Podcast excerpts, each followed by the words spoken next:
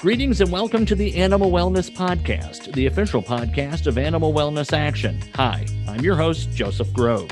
On this show, we talk about animals from the perspective of people who care about them and have the ability to improve their lives by influencing culture and supporting laws and regulations accordingly. To stay up to date with all of our news and information, subscribe to this podcast, receive our free newsletters, and more, visit animalwellnessaction.org. Wayne Pacelle, the um, uh, the ground poobah, the president and founder, is normally with us. Uh, we have Marty Irby today and Scott Beckstead, whom I'll say a little bit more about in a moment. Marty always joins us to give us a legislative update. Marty, what the heck's going on in D.C. this week? Well, the weather's a little bit dark and cloudy today, but that seems to be the trend in our nation's capital in 2021. But on the legislative front, things are really going well. The Big Cat Public Safety Act that would ban the ownership of lions, tigers, panthers, leopards, cheetahs, and other large cats is really moving along great. We just got the new House Republican Conference Chairwoman, Elise Stefanik, to co sponsor the bill. That is huge because in the previous Congress, the leadership in the House of Representatives on that side of the aisle opposed the bill. Um, we've never really had a House Republican Conference chair that's been great on animal protection issues. Elise is a 9.5 out of 10 if she's not a 10 out of 10. So that's a big gain for us. I think we're going to see some action in the House on that bill moving soon. Got a couple of dozen co sponsors in the US Senate already moving, and we really feel good about that bill.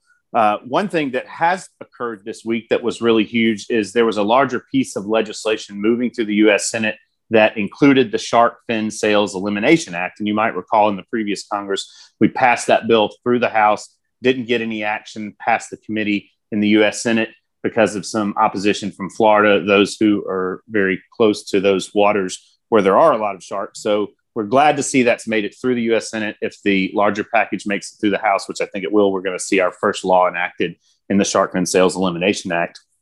We also have a raft of other new legislation I've mentioned before the Animal Cruelty Enforcement or ACE Act is the bill that would establish an animal cruelty crimes unit at the Department of Justice. And we are expecting that we will see introduction in the U.S. Senate by Senator Mike Braun from Indiana in the coming weeks. The House bill introduced by Joe Neguse from Colorado has about 30 co sponsors, really big. Elise Stefanik there co sponsored that bill again. So I think we can get some action on the committee pretty soon on that front. Uh, we're making good progress with the Kangaroo Protection Act. And we just saw the introduction of the Greyhound Protection Act that would actually ban Greyhound racing in the United States. There's only two tracks left, both in West Virginia.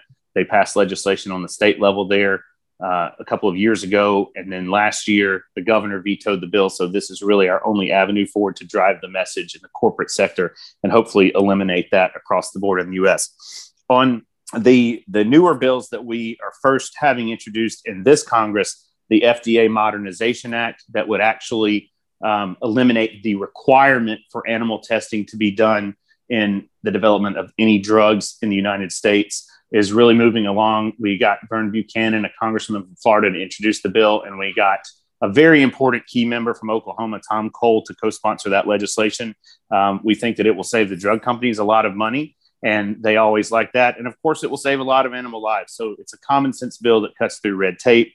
And then the the newest bill that I think you know we really haven't talked a whole lot about. My my colleague here today, Scott Beckstead, is an expert on it. Is the Mink Act? Um, the trade in mink pelts has severely decreased over the past few years. The pelt prices have dropped dramatically, and most importantly, it's been discovered that minks are more susceptible to the transmission of COVID 19 than just about any other animal out there. So the Mink Act should be introduced in the coming weeks by the chairwoman of the House Appropriations Committee, Rosa DeLauro. She's a terrific, ter- terrific advocate for the animals. And this would basically be a bill that would buy out the mink industry and halt mink production in the United States for the commercial purposes of pelts. That's huge. I mean, know that there are so many people that have long been against fur and fur coats. The state of California has a ban. So that's really a big thing. I think we we have a good shot at getting something done there, working with the uh, USDA on that front as well. So uh, the most important thing and the biggest news that we have to share is I've had an idea for about seven years that I've been playing with after I worked in Congress for Congressman Ed Whitfield. We made an attempt years ago to get an anti horse slaughter uh, provision included in the transportation bill, uh, bit off more than we could chew back then. And the parliamentarian told me that if we had just tried to ban the transport of horses instead of slaughter itself, we might have gotten it in. So, a new congressman that was just sworn in from Louisiana, Troy Carter, terrific Democrat, amazing man, just been in Congress a few weeks, like I said, introduced an amendment that we conceived this week to ban the transport of horses for the purposes of slaughter for human consumption across state and federal lines. We had a hearing in the committee yesterday, chaired by Congressman Peter DeFazio from Oregon. Uh, we had two great co sponsors, John Katko, a Republican from New York, Brian Fitzpatrick, a Republican from Pennsylvania. And there was a little bit of discussion about some of the language. Uh, we failed to include the wild, bor- the wild burros, and that was an oversight on my part, and a little bit of a discussion about the enforcement of the legislation. So we got a commitment from the chairman that if the sponsor would withdraw the amendment, that he would do everything he could to help us get it in the manager's package when the bill comes to the floor in a few weeks. So we're going to get the language right. We're going to make sure that we include the burros, the donkeys, the mules, and every other equine that's out there. And I think that we actually have a real shot at stopping the transport of these horses across the United States and more importantly, across the federal lines into Canada and Mexico so that they will no longer be slaughtered. That'll probably be an even bigger gain than the Horse Racing Integrity and Safety Act that we got done in December. If this comes to fruition, we feel really, really good about it and appreciate all of the groups out there. We had 220 groups in a period of less than 24 hours that came together and endorsed this legislation, including PETA, including SPCA International, tons of wild horse groups, tons of animal advocacy groups, and equine groups as well. So it's been a really great week in Congress. Uh, of course, we've got a lot of work ahead of us, but we're moving along. And then I'd just like to also add, as it's relevant to this topic we're going into today, that I hope folks will keep an eye out for the upcoming documentary Wild Beauty Mustang Spirit of the West. I've partnered with the director of Disney's Black Beauty film, Ashley Avis, in producing a documentary about the plight of the wild horses out on the range. So we're expecting that that might be out later this year and uh, have a lot of support for that as well. So we appreciate everything everyone's doing for the wild horses and, and every other animal as well. Great, Marty. Thanks as always. Uh, just your your breadth of this and your activity and that of Animal Wellness Action, uh, really impressive. So thanks for sharing with us everything you have going on. And, and indeed, uh, wild horses are the subject of today's show. Uh, while horse slaughter does not currently occur on U.S. soil due to a de facto ban achieved through the appropriations process, more than seventy thousand domestic and wild horses are shipped to Mexico and Canada each year to be slaughtered slaughtered for human consumption in those countries, as well as Europe, Asia, and other parts of the world. Of course, uh, horses are pretty much the national animal. They're revered and cherished in the U.S., and about 80% of Americans oppose the slaughter of horses for human consumption. Yet that transportation across uh, federal lines does continue, uh, and there are some perversions of the process that may surprise you. One of which we'll talk about is the fact that the U.S. government will will pay people $1,000 to adopt uh, one of these wild horses and to take care of it in order to get it out of uh, federal uh, custodianship. And then the people who receive this thousand dollars will turn around and sell the horse for slaughter and make even more money off the horse. Ostensibly they take care of it but in fact they they monetize uh, the certain death of it. The new york times recently uh, exposed that. Two guests here to talk with us today. One is scott Beckstead. Uh, he is an increasingly uh, well-known voice to our listeners. He's been on several shows and uh, he's he's smart and he, he adds a lot of value. So I'm always glad to have uh, him. And we also have Carol Walker. Uh, she is a wild horse photographer, artist, author, and advocate. And she was recently on the Tucker Carlson show. Carol, I'm I'm glad you're here, but I gotta I gotta say, how was it being with Mr. Carlson? He was actually very nice to me. And I did a little research after the show and found out he's a huge animal lover. So um, I was really glad that he was willing to have me on and and wanted to get the word out about what's happening to our wild horses. So Carol, glad you're glad you're with us. And I'm going to really turn a lot of the show over to Scott because he is so incredibly well steeped in this issue, as is Carol, of course. Scott, what do Ameri- what do these 80% of Americans and what's wrong with the other 20%? But what what is up with the horses that should concern the 80% of people that are concerned about horse slaughter? Why are we slaughtering them? Where are they going? How can we stop it? Well, thank you, Joseph. And uh, I want to extend um, uh, a great deal of appreciation and gratitude to Carol, uh, not just for being willing to join uh, the podcast today, but also for her tireless work uh, for wild horses. So, uh, as the New York Times story that you mentioned revealed, the Bureau of Land Management has an adoption program called the Adoption Incentive Program uh, that basically pays people $1,000 uh, a head to adopt a wild horse. They have to hold on to that horse for a, a required a period of time, and then uh, and then uh, the BLM no longer has anything to do with it. So what uh, some of these unscrupulous adopters are doing is they're getting paid by the BLM to adopt the animals, uh, holding on to them and then getting paid again uh, by taking them to slaughter. And it's obviously a, a terrible abuse and exploitation of a deeply flawed uh, program set up by the Bureau of Land Management, which, by the way, people like myself and Carol and and all the other wild horse advocates out there warned the BLM when they first rolled out this program that hey, this is not a good idea. Uh, but the the um, the plight of the wild horses is uh, really, I think, rising in terms of, of public awareness because the Bureau of Land Management has embarked on a policy of mass roundups uh, with helicopters of uh, herds across the, United, the Western United States. Several uh, herds are being targeted. Um, I've been working a lot on the Onaqui herd, which is a very uh, popular and iconic herd uh, in in Utah. That's a herd of 500 horses. The BLM wants to remove uh, 300 of them. Uh, another very uh, well-known herd, the Salt, um, um, sorry, the Sandwash Basin horses of Colorado. That's a herd that Carol's very familiar with. Uh, also, a very iconic herd. They are going to be targeted, and the BLM is going to remove uh, most of them. So basically, you know, this is all happening under a, a, a policy known as the Path Forward, uh, which was endorsed by the Humane Society of the United States and the ASPCA, who sat down with the cattlemen and, and said, uh, uh, let's put together a, a, a, new way forward for wild horses and burros. And unfortunately, they completely locked out the wild horse advocacy community. Um, and uh, they didn't talk to the people like Carol who are out there with their boots on the ground doing the hard work of following these herds and monitoring them and who understand uh, the issue better than anyone. So it's it's a terrible situation for our wild horses and burros. Just last week, the centennial herd of burros, uh, a legacy herd uh, that's been around since you know the the gold rush, uh, completely eliminated completely every single Jack, Jenny, and foal rounded up by the BLM by helicopter.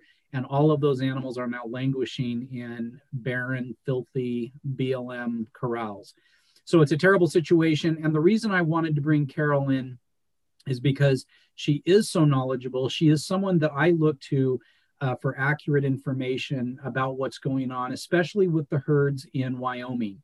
Uh, the BLM has targeted uh, five different herd management areas um, and are going to remove 3,555 wild horses, largely to benefit uh, the uh, the cattle industry, the livestock industry, uh, but there are other players there as well, and I, I can certainly have um, Carol talk about that. So.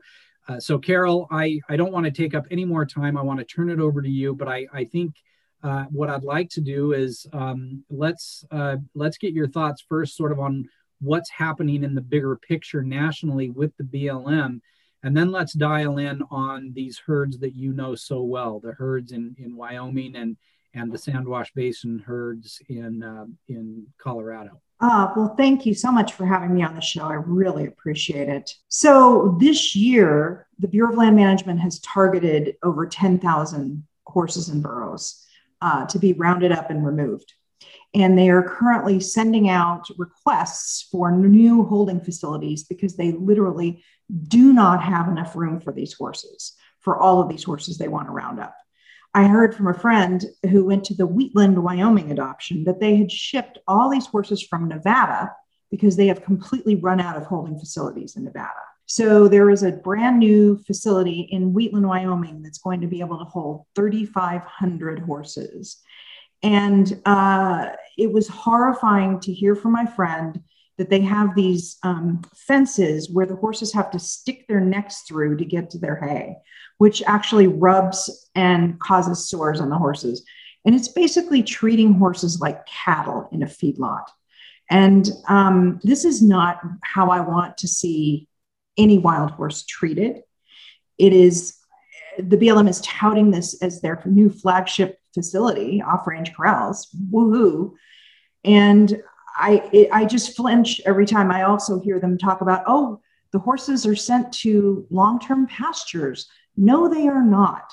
They are building these um, feedlots now for the horses. And as I said, they don't even have enough room for all the horses they plan to remove this year. And the um, the herds in Wyoming, so there are five herds in Wyoming. I'm call we we're referring to them as the checkerboard herds. So these herds um, have in in the 1880s when they put the railroad through Wyoming, they sold off one square mile plots every other plot in a 20 mile wide area uh, to fund the railroad. And what happened was uh, there's so there's a checkerboard as we as we call it of private and public land. And there Salt Wells Creek has the largest area of checkerboard. 80% of that herd management area is checkerboard. Adobe Town has the least. There's only 40,000 of 500,000 acres. Um, and the Rock Springs Grazing Association has most of those livestock leases on the public land part, and they own the private land. So they basically have locked up the grazing on all of these areas. And it's, we're talking an area of almost 5 million acres. I mean, it's just staggering the size of these places. So in 2013, the Rock Springs Grazing Association decided they didn't want wild horses on the checkerboard anymore. In the 80s, they had made an agreement with wild horse advocates and the Rock Springs Grazing Association and the BLM that a certain amount of horses would be allowed on public and private lands because you can't fence one mile squares. So the entire, so this, there was an agreement made. The Grazing Association got mad because they said the BLM wasn't rounding up horses fast enough. So they decided they just wanted the horses all gone. So it has been one lawsuit after another. I have been a plaintiff on six lawsuits so far, trying to keep these horses in their lands on the checkerboard. And uh, it's a huge fight.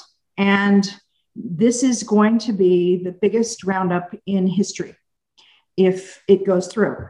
So we're talking about five different herds Adobe Town, Salt Wells Creek, uh, White Mountain, Great Divide Basin, and Little Colorado and they want to take you know 80% of the horses but the thing is they haven't even done a flyover count over these herds since 2019 and they're just making up numbers. I you know i confirmed with them. They haven't done a flyover since 2019 and they're just saying the horses uh, will increase their population by 20% and they never they never count horses dying. And there's no there's no accounting for that foal deaths. We think sometimes can even go up to 30 or 40 percent um, so full survival rates um, full death rates excuse me so just making up 20% increase is ridiculous and what happens is they end up taking more horses than they should because they've made up these numbers. And that's exactly what happened last year in the Red Desert complex they said they were going to remove 2,400 horses and they couldn't find that many horses. And clearly, the estimated number was way off. And so, what happens is you end up with these herds that are supposed to be left at a certain level and they're brought way below that level of number of horses and you know again this is this is happening across uh, you know across the Western United States. For, for listeners who may not know, wild horses are protected by the Free Roaming Wild Horses and Burros Act of 1971. It was a federal law passed unanimously by Congress and signed into law by President Nixon. And it specifically states that uh, wild horses and burros are an important feature on our public lands and that they are to be protected from, you know, pursuit, harassment, being chased, and being killed. The legislation, the law charges the Bureau of Land Management with implementing the law and with taking uh, over the care of these animals. And yet here we are uh, having to protect these animals from the very agency that is supposed to be preserving them and protecting them. Uh, Carol, you know, one of the things that uh, that people may not know is that you know a lot of these herds have very distinctive characteristics, and one of the things that I I really love uh, about the Salt Wells uh, Creek is that so many of those horses have that big, heavy, massive build and the really unique, distinctive curly uh, coats. Uh, and yet, as far as I know, uh, the BLM still does not recognize them as being anything uh, distinctive or worth preserving. That is correct. And they used to allow people to adopt um, the curlies as stallions, but they don't do that anymore because there were people who were wanting to preserve the curlies. And Saltwells Creek and White Mountain are the two herds in Wyoming that have curlies.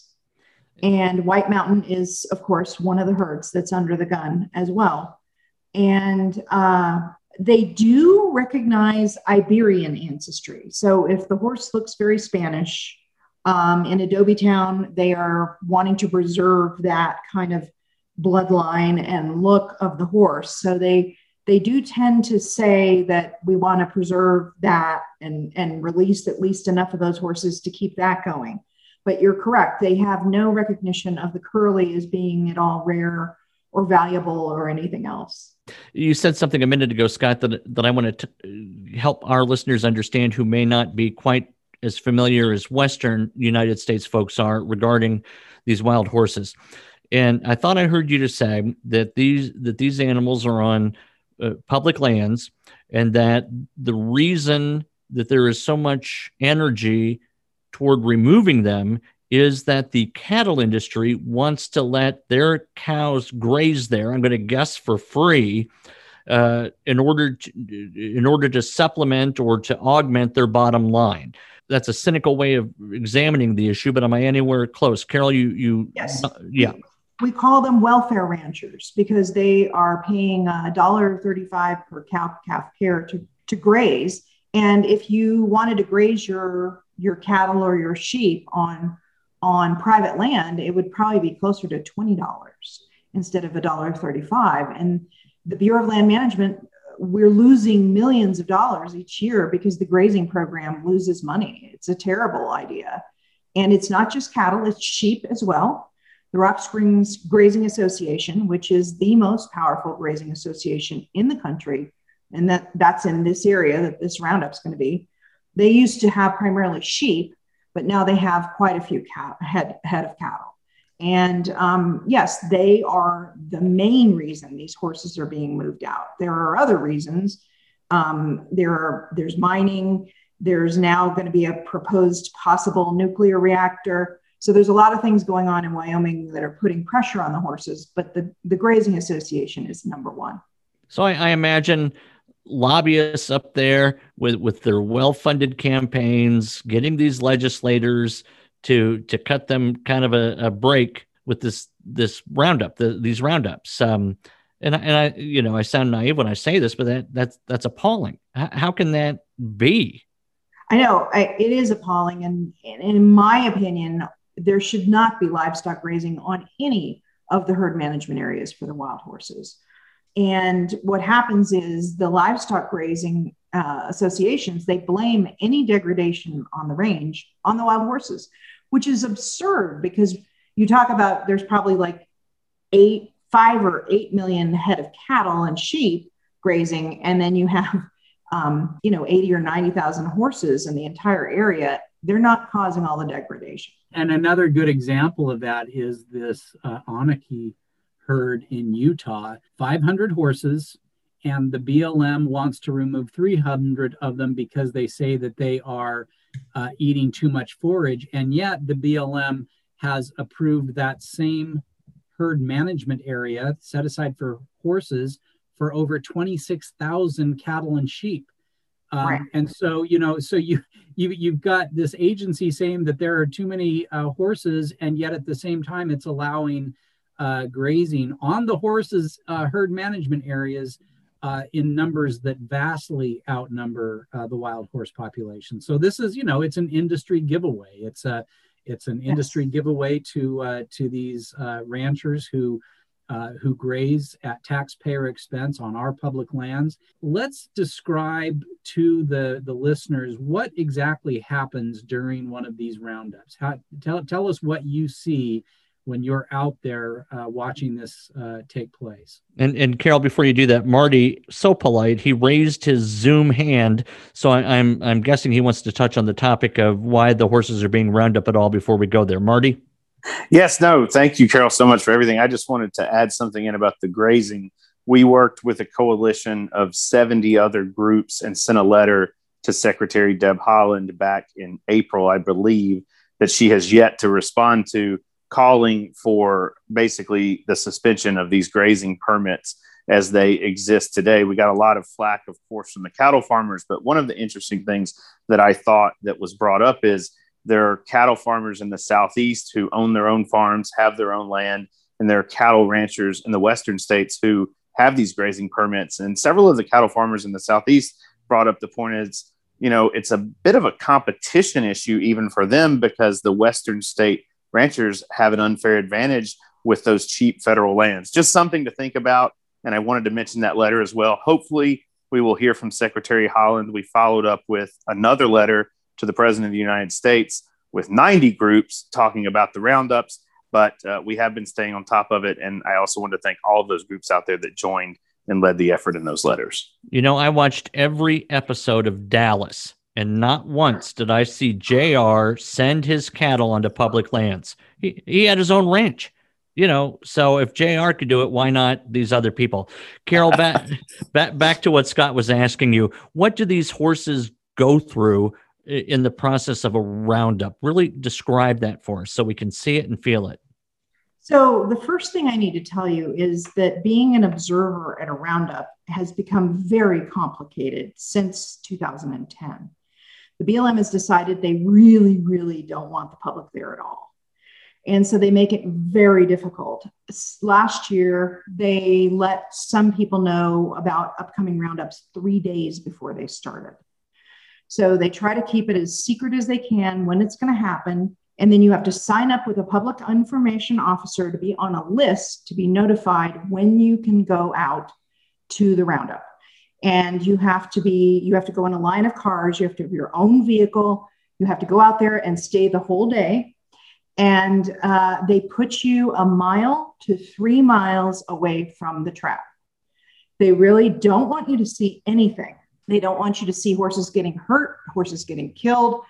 They don't want you to have pictures of basically anything.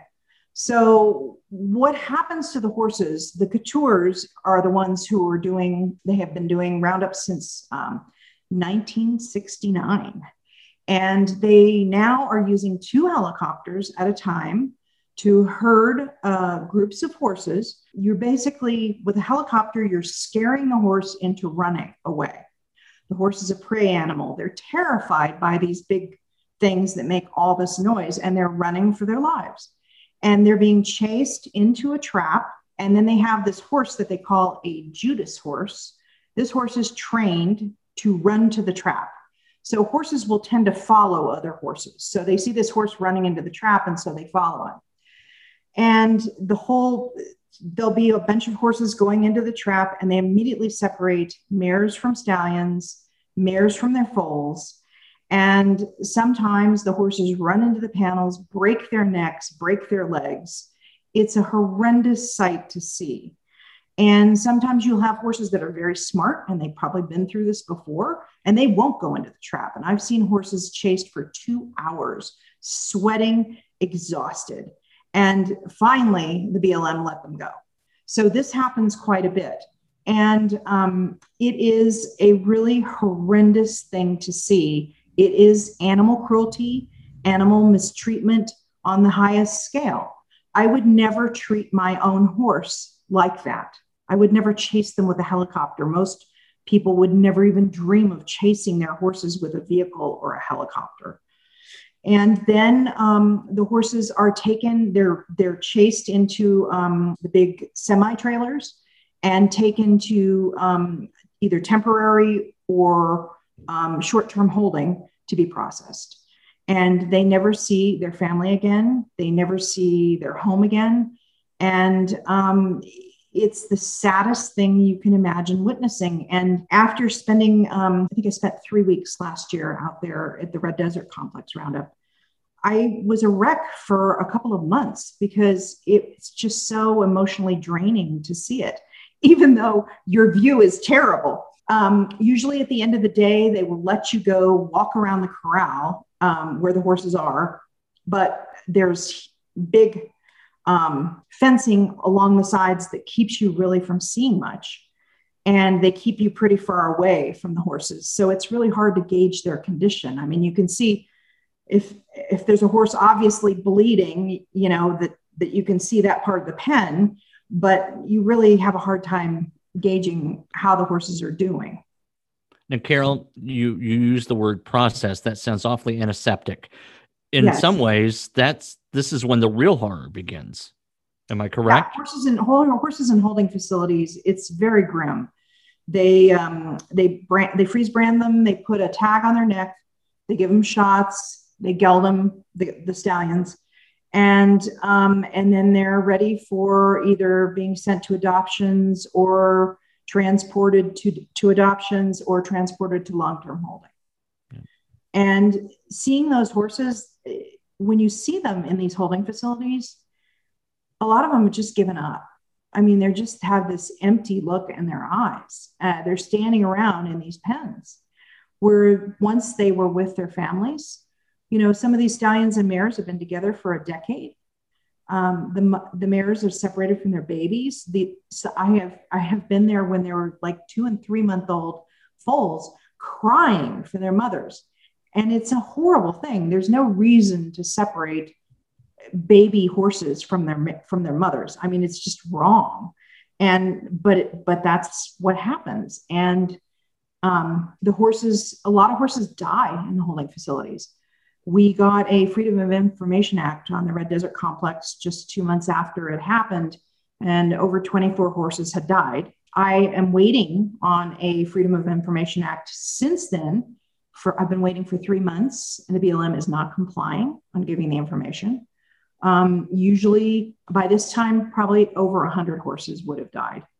So um, they break their necks. They get they die from being gelded. They die from uh, foaling. Um, sometimes the foals are trampled if the mares are too close together when the babies are born in the holding facilities. So it's a, it's a really grim it's a grim way to treat um, these these beautiful, amazing animals that really deserve to be living free on our public lands. Marty, does any of the legislation you have described uh, in your update address this sufficiently? Well, I think um, you know there is a lot of legislation out there. One of the bills that we didn't mention today earlier that we've talked about in the past is a bill called the ROAM Act, or Restoring Our American Mustangs it's a work in progress. It's a bill mm-hmm. that we are reviving from about a decade ago and not quite the same as what it once was, but we have been working with a coalition of folks. I definitely will take these comments that Carol has provided and would love to get some more in writing because we have it in a drafting stage. And I think that we could work together on that. So th- there's nothing right now, I think, that clearly addresses that, but I think we have something in, in the works that we could adjust to make uh, make this a priority. Scott, what else do we need to know about this issue? So there was uh, a, a, a big roundup last uh, last year in Wyoming that Carol observed, and you know one of the most alarming facts about that roundup is that the BLM has essentially denied access to the public. I, and I don't know. I know that that uh, the BLM Carol has uh, has uh, used COVID as an excuse to deny the public uh, an opportunity to observe and and see the wild horses. But uh, when you told me that uh, that no one has seen those horses, those like 1,200 animals that were rounded up in Wyoming last year, I was very alarmed. So, uh, why don't you talk about that? And do you have any news to report about those? Sure. So there were 1,969 horses removed last year in the Red Desert Complex Roundup, which I was just talking about. And about 700 of them went to Rock Springs, to the short term holding facility there. And they actually had an adoption there, their first adoption March um, 17th, 18th, around there. And they allowed the public in. They didn't allow the public to see all the horses in the facility, but they allowed them to see the horses that were being adopted. And then you could schedule private appointments to see all the horses in the facility. So that's pretty normal. I mean, well, the limiting people to not see the whole all of the horses during the adoption was ridiculous, but it's pretty normal in Rock Springs that that's about the time of year where they would allow the horses to be adopted. Now, 1,200 of the horses were sent to Cañon City, Colorado. And I got excited because it's closer to me. And um, in the past, they would have adoption events twice a month there. Um, it's at a prison, so you would have to like give your driver's license, you know, and they check you out to make sure you're not a criminal before you go down there. And but they would allow you to in and to see the whole facility, and the facility is huge. It's on, um, I think it's on like 10 or 20 acres, and there are tons of pens, and there can be 3,000 horses in that facility.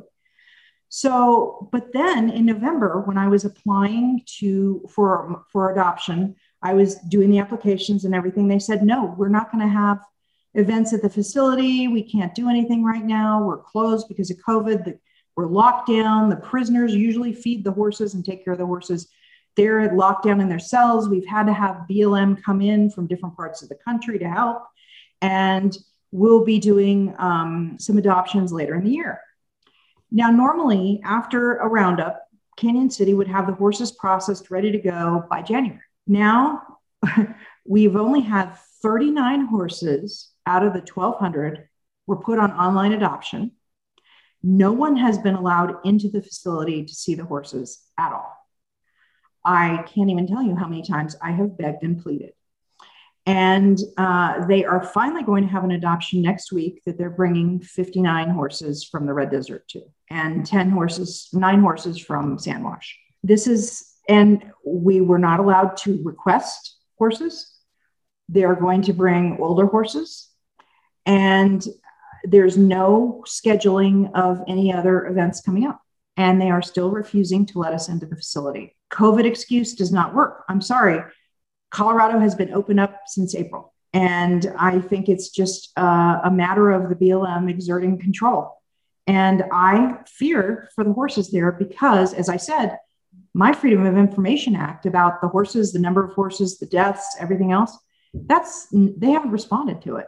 So you have to wonder what has happened to these horses. And also you don't have you had you didn't have the prisoners caring for them. Okay, so did that mean that the care wasn't as good during this time period? We don't know. We have no way of knowing. I have contacted my governor. I have contacted Joe Neguse's office, my congressman. I have contacted um, the deputy director of the BLM. I have contacted the, um, the DC office of the BLM. I have contacted Debra Haaland seven times, Joe Biden seven times. And I have done everything I can to try to get in to see these horses, and I have not had any luck. That I would crazy. just add here that I, you know, I mean, I think that part of the part of the dynamic is, um, you know, the, the the BLM does not want to foster public appreciation for these horses. They they obviously they would prefer if people just forget that there are wild horses, and um, uh, but but when the public responds uh, in support of horses and in opposition to the roundups. You know, the BLM takes a very contemptuous attitude. It it it scoffs at the notion that anim- that uh, the wild horses have families. Um, it dismisses the concerns of the advocacy community. It dismisses the concerns of rank and file Americans who want to see these animals living wild and free. Instead, you know they take their marching orders from the beef industry uh, and and from the other industries that use these public lands. Um, and uh, just you know the overall, I think the overall mentality um, within the culture within the BLM is overall very hostile toward uh, the wild horses themselves, but also very hostile toward the public who supports those wild horses. And I think that that is manifest in you know uh, the kind of, of uh, thing that, that Carol's been dealing with, just in trying to get answers uh, as to what's going on with the horses that were removed, and, uh, and or, uh, or, or also to have particular horses. The BLM doesn't want to admit that horses are individuals and people actually might have an affinity for a particular animal or might want to reunite a family or might want or might care about a certain horse and want it they don't want people to have particular horses. They just want to give us the horses that they have and treat them as interchangeable um, cogs. And and it, it pisses them off when we talk about families. They don't like to hear about that.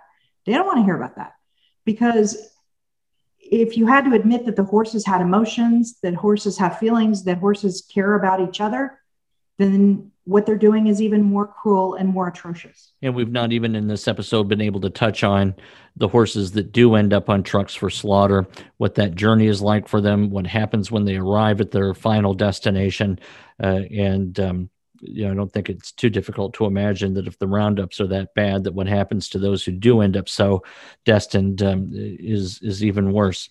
Um, what can listeners uh, to this podcast uh, do, Carol, to to help you, Scott, to help Animal Wellness Action?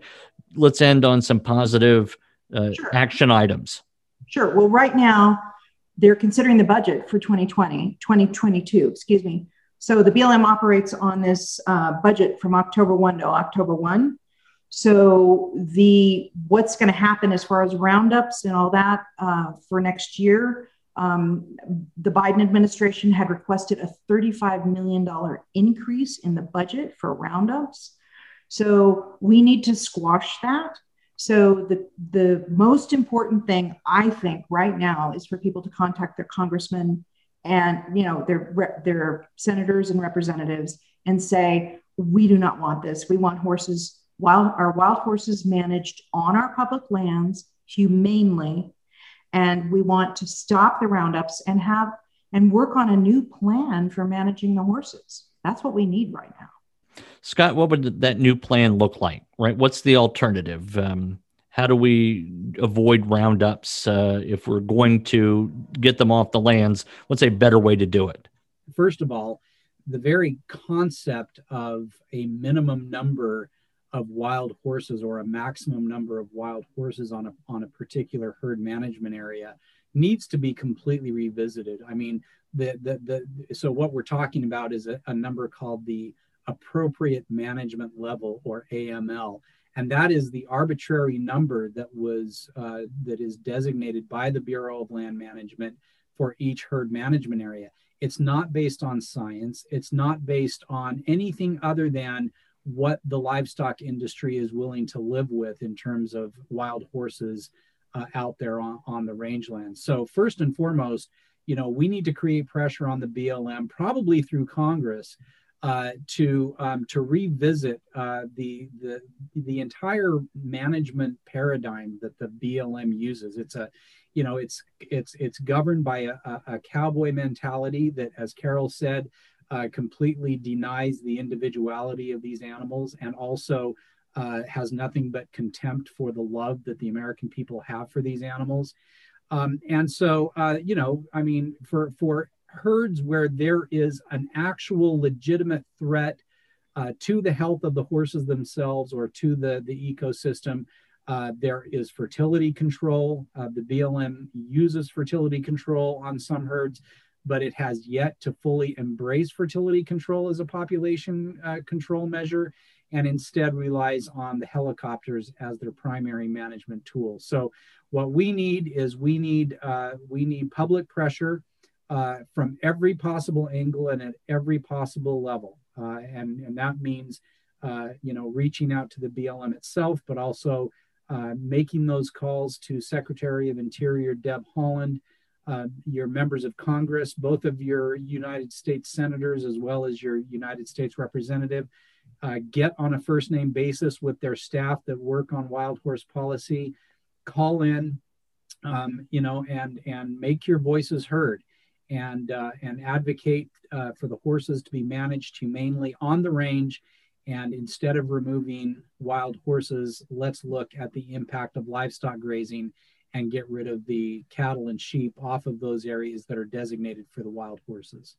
All right, gosh, Scott, Carol, thank you so much. Marty, to make sure I get in your contractually obligated amount of airtime, any final words, sir?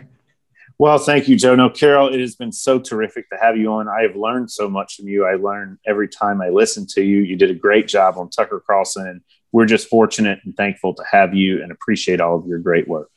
Thank you so much. Yeah, and, and Carol, you were a great addition to the show, so I'm glad you joined us. And Scott, it was good to have you on again. And I want to say thank you uh, to our listeners for tuning in to the Animal Wellness Podcast. Be sure to visit animalwellnessaction.org for all of our news and information and to sign up for our news alerts. You can find us on Facebook and Twitter, and we invite you to subscribe to this podcast on iTunes, Podbean, Stitcher, or Spotify. I'm your host, Joseph Grove, and we'll be back soon with another episode of the Animal Wellness Podcast.